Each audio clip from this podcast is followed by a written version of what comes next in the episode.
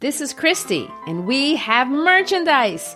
Go to howtolovelitpodcast.com and check out amazing t shirts, mugs, stickers. If you love great quotes, we have some of our favorites. If you love silliness, check out our mascot, Brain Man. Go to howtolovelitpodcast.com, clip on the shop button, and find something for that person who needs to be reminded that we are fashioned creatures but half made up. Mary Shelley said that. I'm Sandra, and I'm just the professional your small business was looking for. But you didn't hire me because you didn't use LinkedIn jobs. LinkedIn has professionals you can't find anywhere else, including those who aren't actively looking for a new job but might be open to the perfect role, like me. In a given month, over 70% of LinkedIn users don't visit other leading job sites. So if you're not looking on LinkedIn, you'll miss out on great candidates like Sandra. Start hiring professionals like a professional. Post your free job on linkedin.com slash achieve today.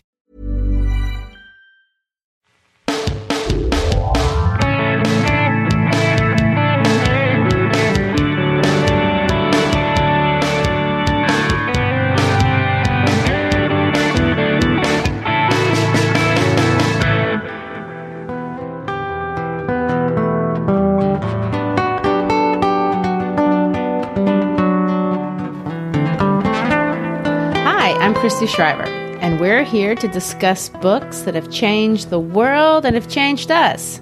And I'm Gary Shriver, and this is the How to Love Lit podcast. Today, we are exploring the beautiful and complex island called the Commonwealth of Puerto Rico and one of its most celebrated poets, Julia de Burgos.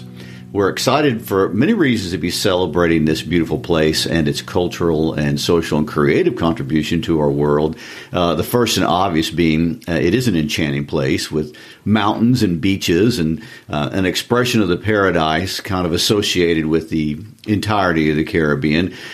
But it also goes without saying that every place is unique, and Puerto Rico is uh, different than even its closest neighbors, the Dominican Republic, uh, Haiti, or even Cuba. But for many around the world, Puerto Rico is a mystery. For one thing, it remains politically controversial, and although there is no one who argues about its beauty or music, politically speaking, it is often misunderstood. Some people think that it's an independent country, others think it's an American state, and uh, and although it is part of the United States, both of these understandings are not correct. Um, it is what today we would call a protectorate. Well, that's a word you don't hear very much, and to me is a slightly ambiguous. True, um, and there are those that suggest it's a euphemism for a far more negative and uh, older word, colony. Uh, and although it's impossible to talk about the politics of Puerto Rico without getting a little controversial, we want to represent, uh, as best we can, the views of the people who live there, even though uh, that is obviously not just one perspective. Uh, so, to use the language of the sea, I hope we can navigate today's discussion respectfully, honoring Puerto Rico's many voices but more specifically, the voice of Julia de Burgos, who really did, in her work, attempt to give voice to her homeland. Well, since you're introducing the water based uh, imagery, I'm, uh, I'll join the fun, throw caution to the wind, and plunge into the Caribbean Sea and explore with you this enchanting uh, island. is it a pun war? Are we going to go adrift with storm references here? Oh, might be treading water with my poetry oh. here as we're getting ready to read. But it's in the spirit of an homage. Did you get the treading water line? yeah, that, I did not miss that. It's interesting to note that the island is small. I mean, it's only 111 miles, the main one, from one side to the other. But no question that the best things do come in small packages. I, are you speaking from personal experience? I so am, as a woman of small stature but great strength and diversity. I will testify that's the truth. uh, I guess I won't disagree with that. you better not. and, and let me say that the width of the main island is even smaller than that. It's only 39 miles wide. But in spite of the its small geography, the history of Puerto Rico situates the island and its people inside a very complicated, ongoing global narrative. Uh, starting with the Spanish explorers that arrived in the 16th century, people from all corners of the world have arrived on these shores, bringing uh, with them a wide range of understandings of who they are what their relationship is with other people and even what their relationship to God should be. Uh, this concentration of cultures and worldviews uh, has brought with it a lot of turbulence and a lot of power struggle in a small space, uh, making Puerto Rico unique even among its neighbors. Well, very much so. In Puerto Rican culture, it diffuses Spanish, American, African, and Caribbean cultures into a beautiful mixed heritage. And while obviously no island resident would suggest there's not scars or even open wounds because of its difficult past, there's something beautiful and promising in the spirit of the island. And so this week, we do want to honor and highlight a Puerto Rican poet who absolutely embodies every bit of what you're talking about. Julia de Burgos was born on February 17 of 1914, but she died July 6, 1953, still a very young woman, aged 39. She was ambitious, brilliant, ahead of her time, and she experienced and talked openly about issues that honestly dominate political and social discourse now, but at her time were really not openly discussed. And then there's that political side of her, but on a personal side, there's a very real sense as you read her work that she was trying to unwrap her understanding of what it meant to be a global citizen, a professional, a woman. In all three of these ways, she stressed the social and religious norms of her family, her community, and really the world. She was born into the culture of Puerto Rico, but was an expatriate living in New York by the time she was 25, and she remained an expat all the way until her death. She was always very sure and certain of her political drive, but her pursuit of personal identity was, I don't know, maybe you could use the word slightly more troubled. At least that's how I would describe it. Having said that, when you read her work, you can see so much political passion, a passion for her nation. Uh, but it's not really an autobiographical book. It's not really a memoir type writing so much so. The words and the images that she uses, although they do express her view of the world and they employ the beauty of her homeland, she really does try to extend it outward into a more global conversation. We've talked about this with so many authors, but she takes the particulars of her Puerto Rican experience and applies those ideas really to the world at large. Uh, oh, and there's one more thing that you'll like. Um, there's so much passion and sensuality. It is, by the way, Latin. So that's something to look forward to. oh my, look out. What's so impressive about her work is that it aged well. It was actually well received during her lifetime, but after she died, it's only grown in popularity. Uh, some would say, well, that's because the world is more open now to a broader range of writers, and obviously that's true. But I would suggest that because her feelings are about things that we talk more openly about today, it keeps her work really current. In 2010, the U.S. Postal Service selected to put her image on a postage stamp. So it's nice to see that this woman, the culture and struggle that she loved and represented, has been honored in such an appropriate way. I mean, a postage stamp takes words around the world and nothing could be more appropriate for Julia. So, Gary, I know you can tell that I'm excited about this special episode this week, so let's jump in. Ugh. Ocean pun.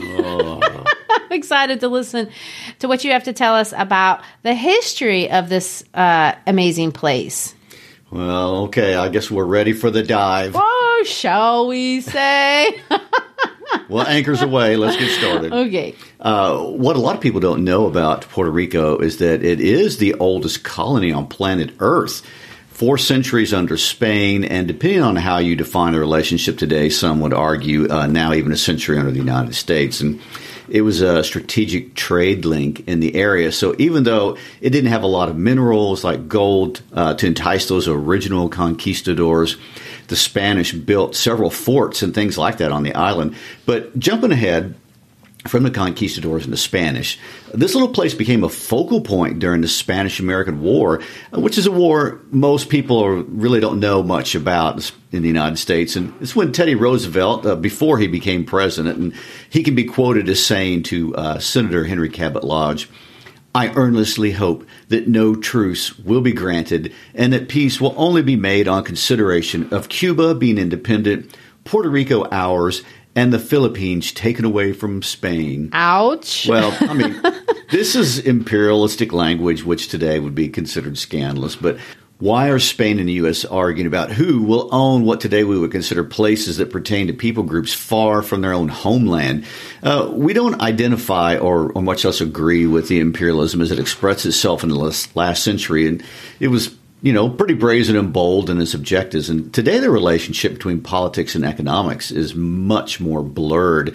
Um, I want to venture to say we're much more comfortable with this kind of aggressive imperialistic language coming from the mouths of CEOs of companies uh, more so than presidents of countries. The world was very different back then. And remember, this was before both world wars, but all of a sudden in 1898, conflict has arrived in Puerto Rico. Well, I have to be honest. I'm one of those people, I don't think I know maybe anything about the war, if I even knew there was one, between the United States and Spain. Well, let me take the next couple of hours to discuss no, it. No, I'm not interested. Oh, you want the short version? I think so. Okay, well, I could say a lot about that because that was basically the result of a, a lot of fake news and hysteria on the part of Hearst and Pulitzer, uh, little of which had really anything to do with Puerto Rico directly, but Suffice it to say, in 1898, it finds itself caught between the forces of a couple of major superpowers. And the end result was that uh, the United States actually invaded Puerto Rico in 1898. Oh my gosh. The military campaign lasted only 19 days. And when the Americans arrived on the beaches, there was really almost no resistance, and there were only seven casualties. And the island had been a colony of Spain, and no one felt compelled to defend it. Uh, there were so many residents of the island living in abject poverty. As Machiavelli told us in the 1600s, regular people just want to live without oppression, and the poverty was oppressive. And many people in Puerto Rico were hoping to find an improvement in their standard of living with the change in regime. You know, less oppression, less hunger. That's how we would translate that. Uh, maybe the Americans will give us a better deal than the Spanish. Well, to be honest, I did look into this a little bit, and I did find out that with the collapse of the Spanish regime, there were some positive changes. One that caught my eye was the separation of church and state which meant for women, all of a sudden, divorce was legal. And lots of women moved to take advantage of that benefit almost immediately. I know, when you think about it, we're in the middle of uh, a collapse in an empire crisis, and what's the best thing to happen? Divorce! the women are thinking, divorce, we can get out. Anyway, uh, true, and not just women. Uh, lots of workers begin to mobilize in an attempt to get better conditions for workers in all areas: the farmers, uh, the dock workers, um, artisans, construction workers. Everyone was hoping for a better life, but of course, again, as Machiavelli warns us, the elites are always trying to oppress. No and, doubt. And that happened here too. Uh, the sugar interests had a lot of power. The mill owners, the cane growers, and all of these uh, interests also mobilized. And the other big interest uh, industry in uh, Puerto Rico is coffee. The coffee industry uh, also had its challenges under Spanish rule, and they were hopeful that the American market would help boost them not necessarily for improved conditions for workers, but uh, an improved deal for the coffee plantation growers. Well, I have um, committed myself to supporting the coffee industry every morning. yeah. Well, why does that matter? I mean, sugar and you know coffee. Well, it matters because the overwhelming majority of the population of Puerto Rico consists of the rural poor. And almost everyone in Puerto Rico was living in a situation where they didn't have schools, they didn't have health care, shoes, or even enough to eat. And Many spent their days working hard in the fields, but the money they generated uh, through the crops they were producing really never got back to their families, not as cash and not in the form of public schools or social services of any kind. Uh, this was the world as it presented itself to the family of Julia de Burgos. The outside world was engaging in political events beyond their control. But for the de Burgos family, like for most of the residents of this island, that stuff didn't matter.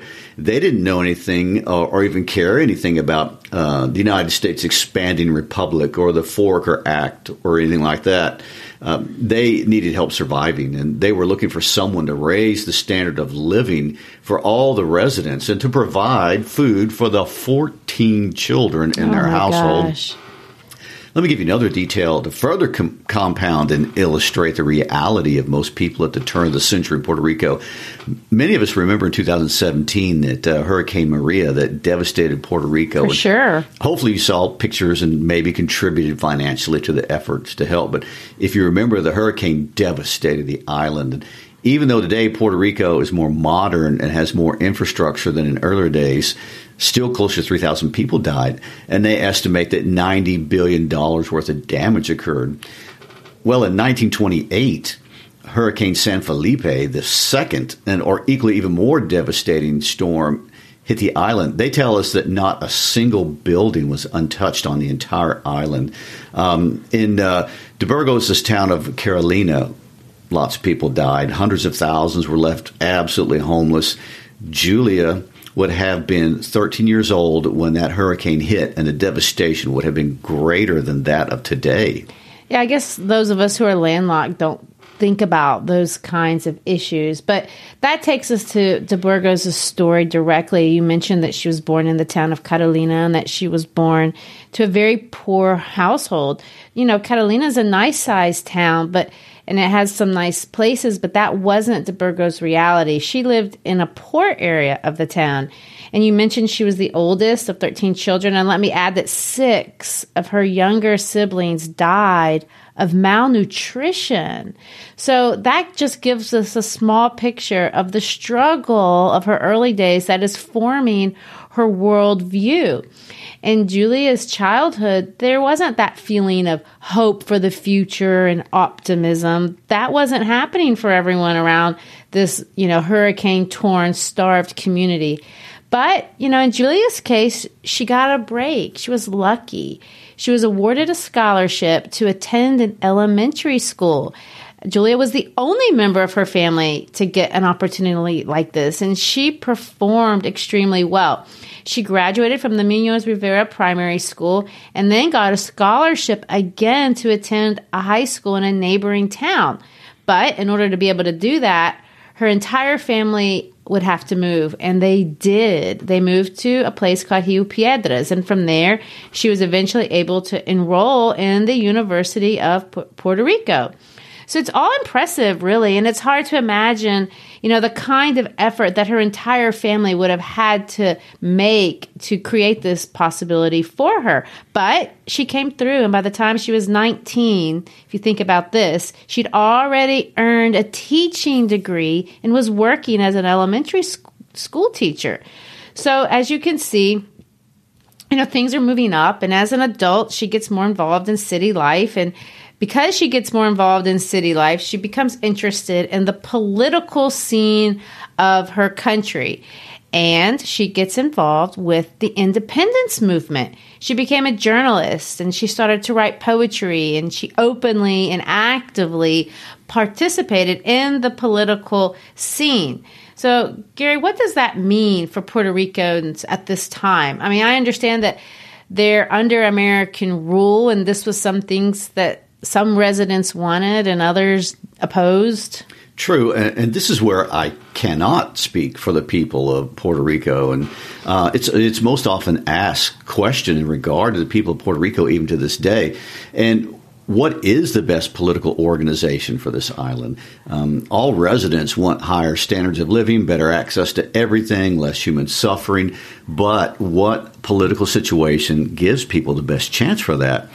That is where the consensus ends. Um, is Puerto Rico better off independent, or is it better to have this protectorate relationship with the United States? Is Puerto Rico better off as a state like Hawaii or Alaska or any of the other American states that on the continent? Burgos uh, felt very strongly that Puerto Rico should be independent. And she ran in circles that openly advocated for independence and were actively organizing people to support that cause. And um, there was a Harvard trained lawyer named Pedro Albizu Campos who led a cane cutter strike in 1934 uh, that was a close associate of de Burgos. And she even wrote about him in her poetry. He was a revolutionary and was charged by the United States government with seditious conspiracy and eventually spent 30 years incarcerated. Oh, no. And this enraged Julia. In fact, there was a lot of things like this going on during the time period that really stung the minds and hearts of uh, many in Puerto Rico, no matter what position they took on the issue of independence. And during Julia's days in Puerto Rico, there were a lot of riots. And I saw one quote from the newspaper, The Independista, where um, a woman was quoted saying, my mother left in a white dress and came home in a red dress. Aww. There was unrest. There were also economic problems that were escalating. Unemployment was grew by 30% between the years 1930 and 1933, the Great Depression years. And uh, this rise in prov- poverty was close to home for Julia.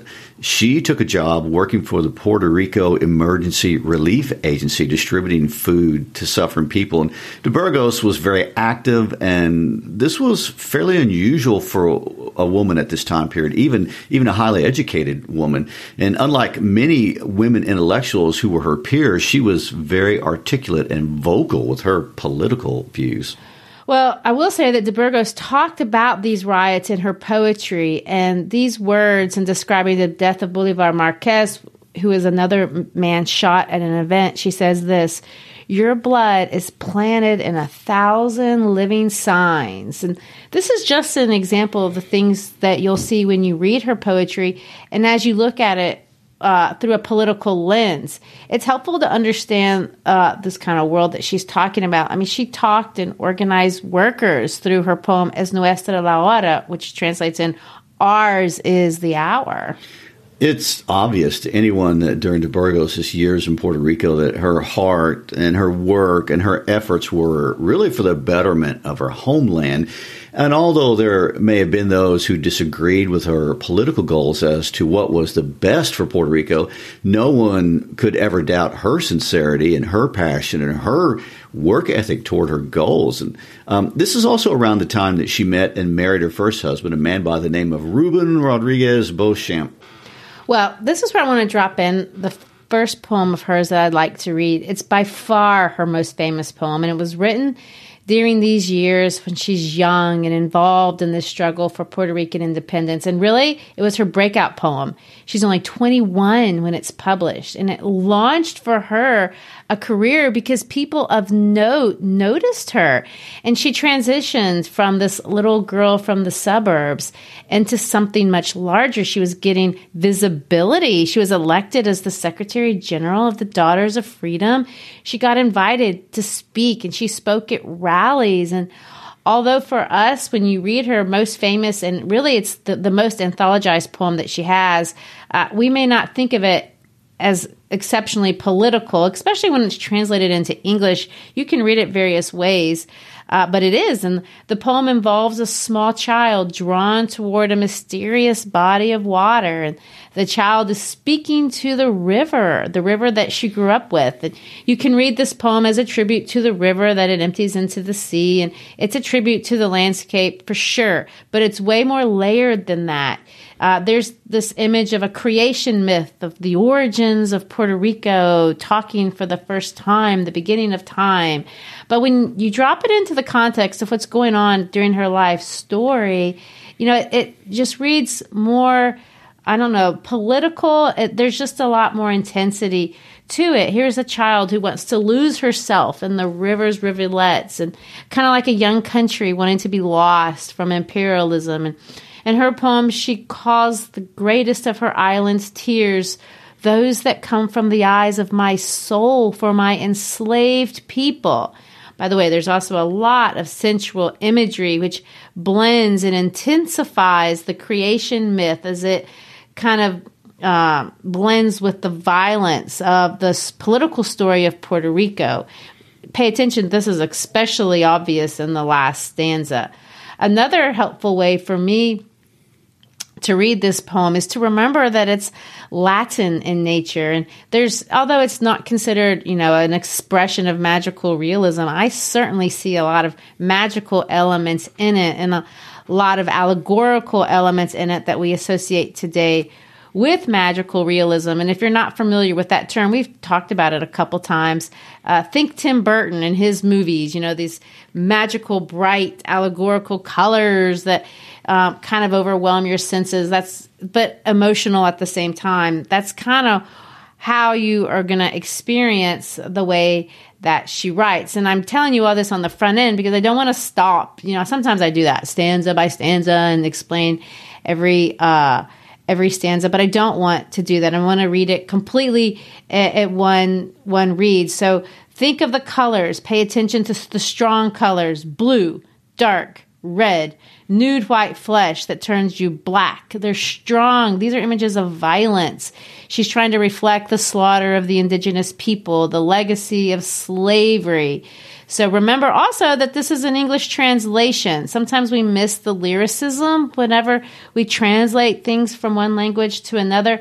But in her case, the power is in the imagery, and that definitely translates. So, with all that introduction, Yes, and, and, I want to give this little uh, caveat before you jump into it and remind all of our listeners that uh, you were raised in Brazil in a Latin culture, so you do have more than the average insight to this. well, uh, let's read it together. I think everybody will see and, and feel and experience uh, the emotion uh, of De Burgos. So this this poem is called "Big River of Loíza." Rio Grande de Loíza, elongate yourself in my spirit and let my soul lose itself in your rivulets, finding the fountain that robbed you as a child and in a crazed impulse returns you to the path.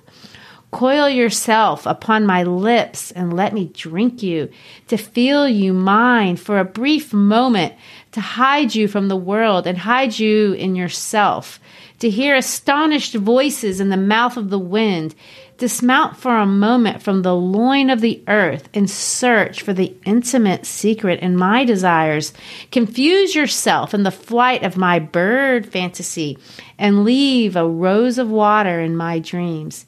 Rio Grande de Loíza, my wellspring, my river, since the maternal petal lifted me to the world, my pale desires came down in you from the craggy hills to find new furrows, and my childhood was all a poem in the river, a river in the poem of my first dreams.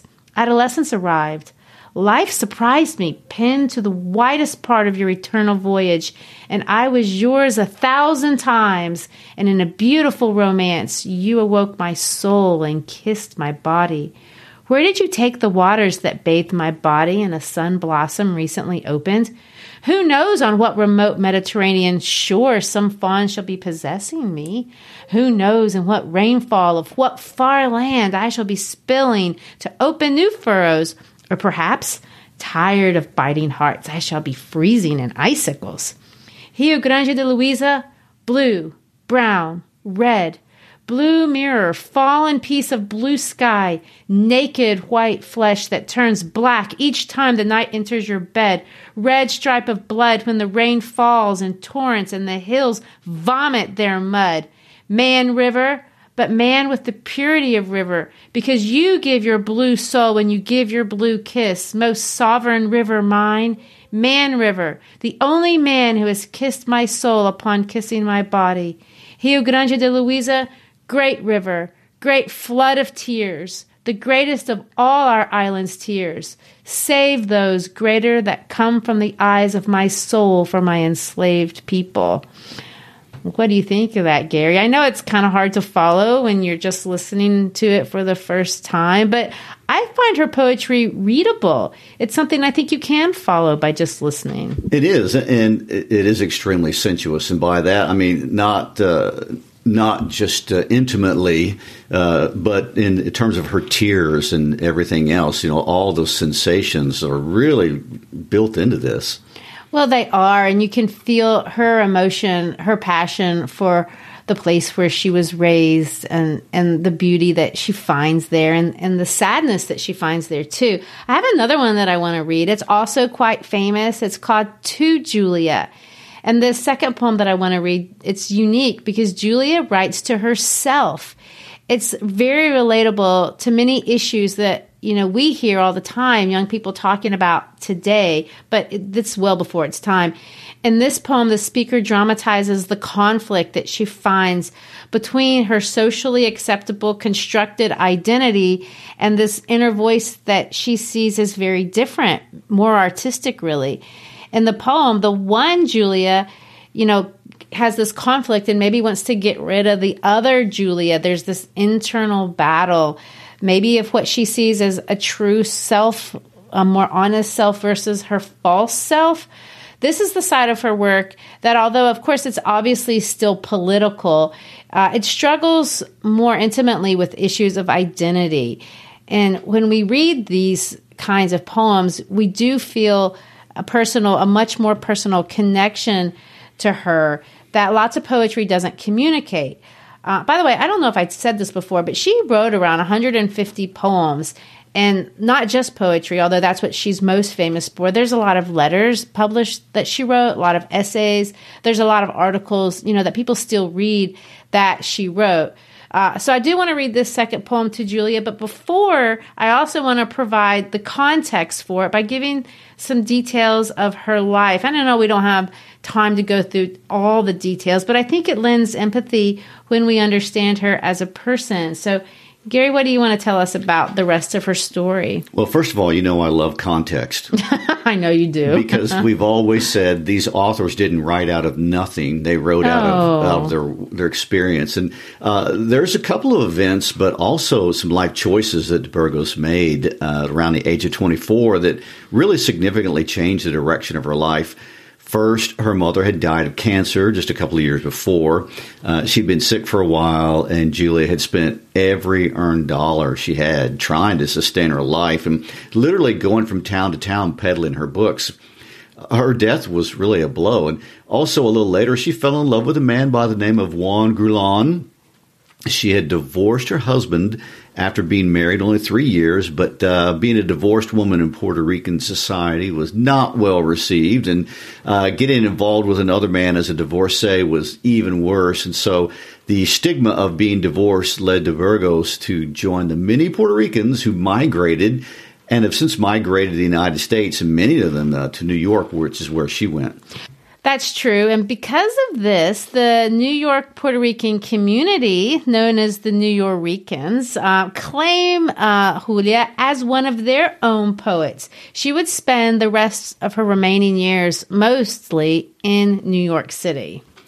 Well, along these lines of what we've been talking about, Manolo Guzman coined the term, are you ready? Yes. Sexile huh. to uh, reference people, mostly homosexual people, who have to leave their home and communities on account of uh, sexual orientation, but others, including uh, Julia de Burgos, biographer Vanessa Perez Rosario, have adapted the term to include women who are marginalized for being sexually transgressive, and that is de Burgos' case. And Julia's family and community opposed her relationship to Grullón, so Burgos left first for East Harlem, but then she followed Grullón to Cuba. Uh, in Cuba, she shared her work with other Latin American writers, including the most illustrious Pablo Neruda, who oh, uh, yes. uh, we've, we've featured on the, our podcast. He absolutely loved her work. And in fact, it was Neruda who took the initiative to meet Julia. That's exciting. Yeah, he said publicly that Julia was one of the greatest poets of the Americas. Wow.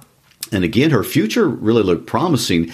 Uh, while she was there, the Institute of Puerto Rican Literature gave her a literature prize in spite of her personal life, which shocked her. Aww. Yes. Uh, however, the um, the upward trajectory was kind of short lived, and it wasn't too long after these highs that her relationship with Grullón deteriorated to the point where one day he came home with a plane ticket for her. She was getting kicked out and sent back at 4 p.m. on the same day that he showed up with a ticket. What a schmuck. He was returning her to New York, and uh, 48 hours after getting this news, she was in New York, tired, hungry, alone, nowhere to go, and $5 in her pocket. So uh, she would marry one more time to a musician by the name of Armando Marin. But that marriage only lasted five years. And this last personal relationship tragedy really took a toll on her. She uh, struggled with alcoholism and depression for the rest of her life. And on July 5th, 1953, in the early morning hours, um, two New York City police officers spotted a body that was unconscious in the street near the corner of Fifth Avenue and 106th Street in East Harlem. It's a mystery to this day as to what happened, but the police rushed her to the Harlem hospital but she died shortly after midnight of pneumonia and cirrhosis of the liver, which was a result of her alcoholism. And uh, the woman they found had no purse or any form of identification. No one came to claim her body.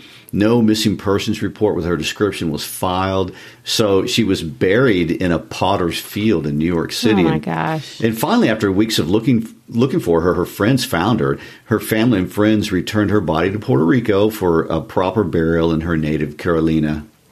Well, that's just so tragic. And but the story doesn't end there, I don't believe, because irony of ironies, in death, she finally received the recognition that she had tried to get her whole life.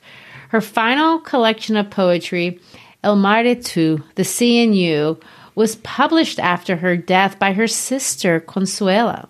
True. Um, in Carolina today, there is a monument erected in her honor. And what's more special than that, there's a bridge over the Rio Grande Loíza that's named after her. The people of Puerto Rico celebrate her life. The University of Puerto Rico awarded her an honorary doctorate in 1987.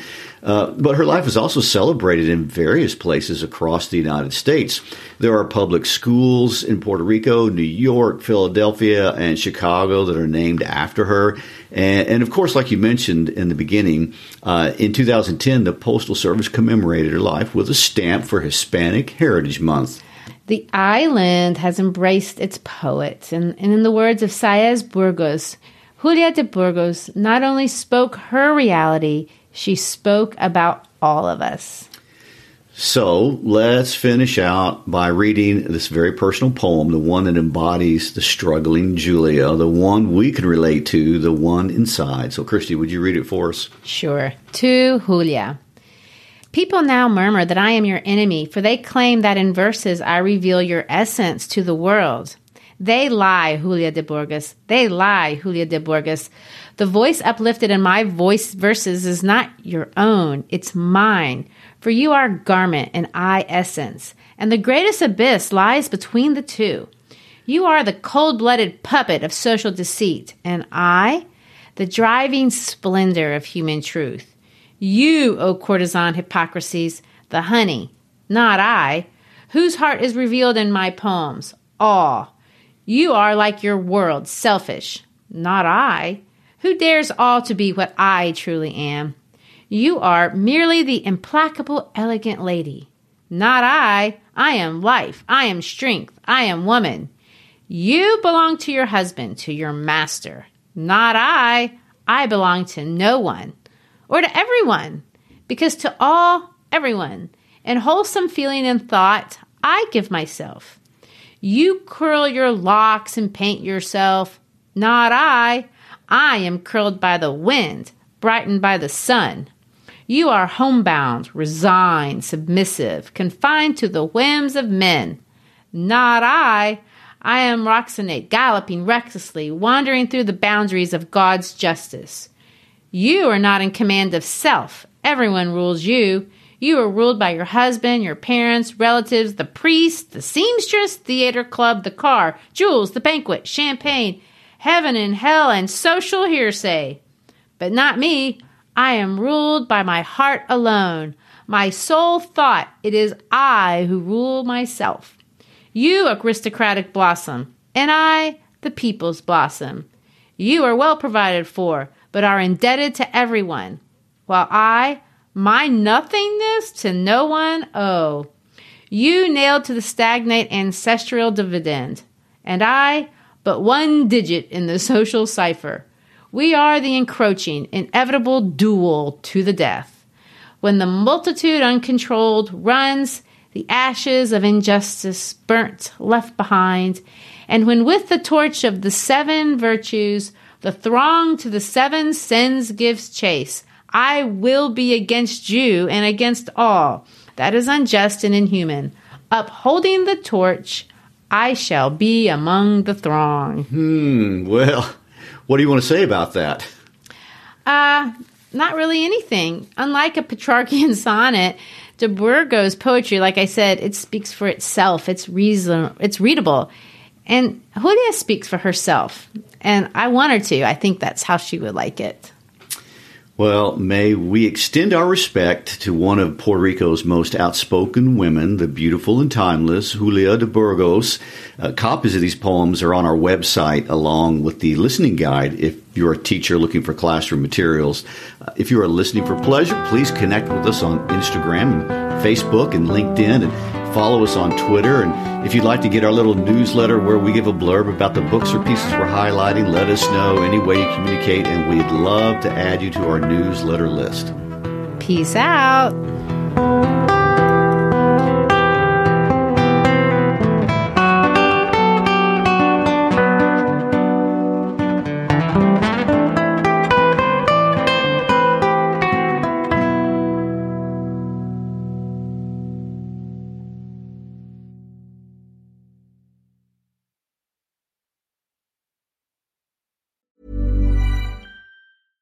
Ever catch yourself eating the same flavorless dinner three days in a row?